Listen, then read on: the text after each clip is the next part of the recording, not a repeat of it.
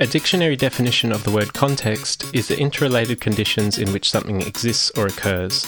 AQNB's Artist Statement podcast is a conversation series exploring the fresh perspectives in art generated by these changing contexts politically, culturally, socially, other.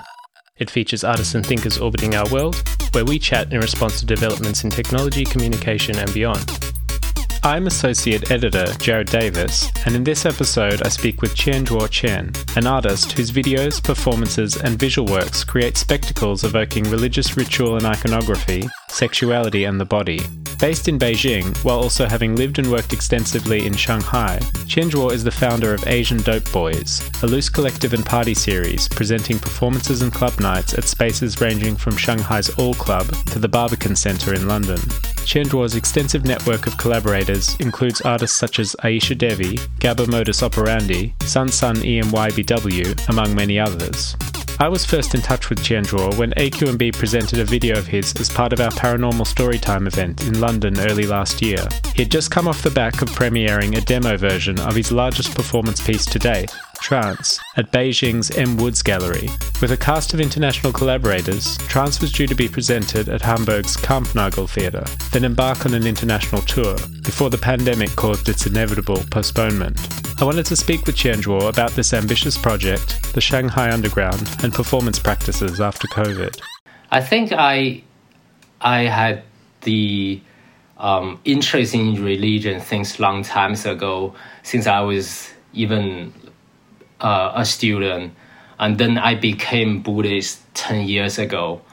Um, so that like the Buddhist idea was always domain the the the most part of my work. Even like some of the work, it doesn't looks really um, Eastern or really Buddhist, but actually I think the the principle of the Buddhist concept was always in my work especially like when I do in the performance, like how Buddhists observe the body, observe yourself, was always um, like a methodology when I'm creating a performance. I'm using this way to to think the body and think the the, the flesh, whatever.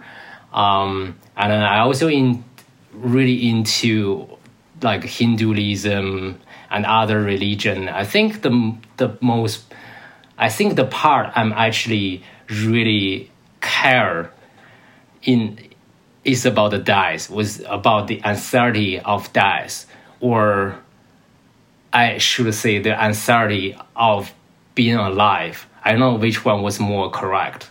Mm. Um, so I'm just always looking at the part, like the idea, like like in different religion about about the the the the theme of death or about mm. the, the idea of death like like in buddhist this the re, six level of reincarnation and it's kind of same in the hinduism and i guess that anxiety was coming from i don't know like a really long times ago like it's always inside of me like since i realized you know like everything in the world was so uncertain. You know, you never you never know what's going on in the in the next next minute, next 2nd mm-hmm. and you suddenly realize everything around you was can't you can't hold them forever. Then I think that was from from I was pretty young. Yeah, that anxiety already coming to me. I wonder, um, you know, this interest in death has the last. Uh, I guess this this twelve years, uh, twelve months, sorry, uh, or so, or more now. I guess year and a half of the pandemic, uh, and uh, I guess before we started recording, you, you, we were sort of talking about how we've had a bit more time to sort of travel and, and spend time in nature and think. I mean, has your thinking on death uh, been something on your mind? Uh, over this pandemic, as we've sort of been faced with kind of life and death in, in quite a, a serious way.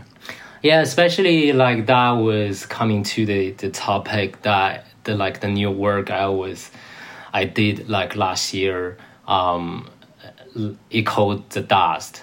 Um, that was the work I I traveling to Tibet and shoot the work. It's actually like the first time I, have been to Tibet like twice last year. The first time it was just um, like a tourist.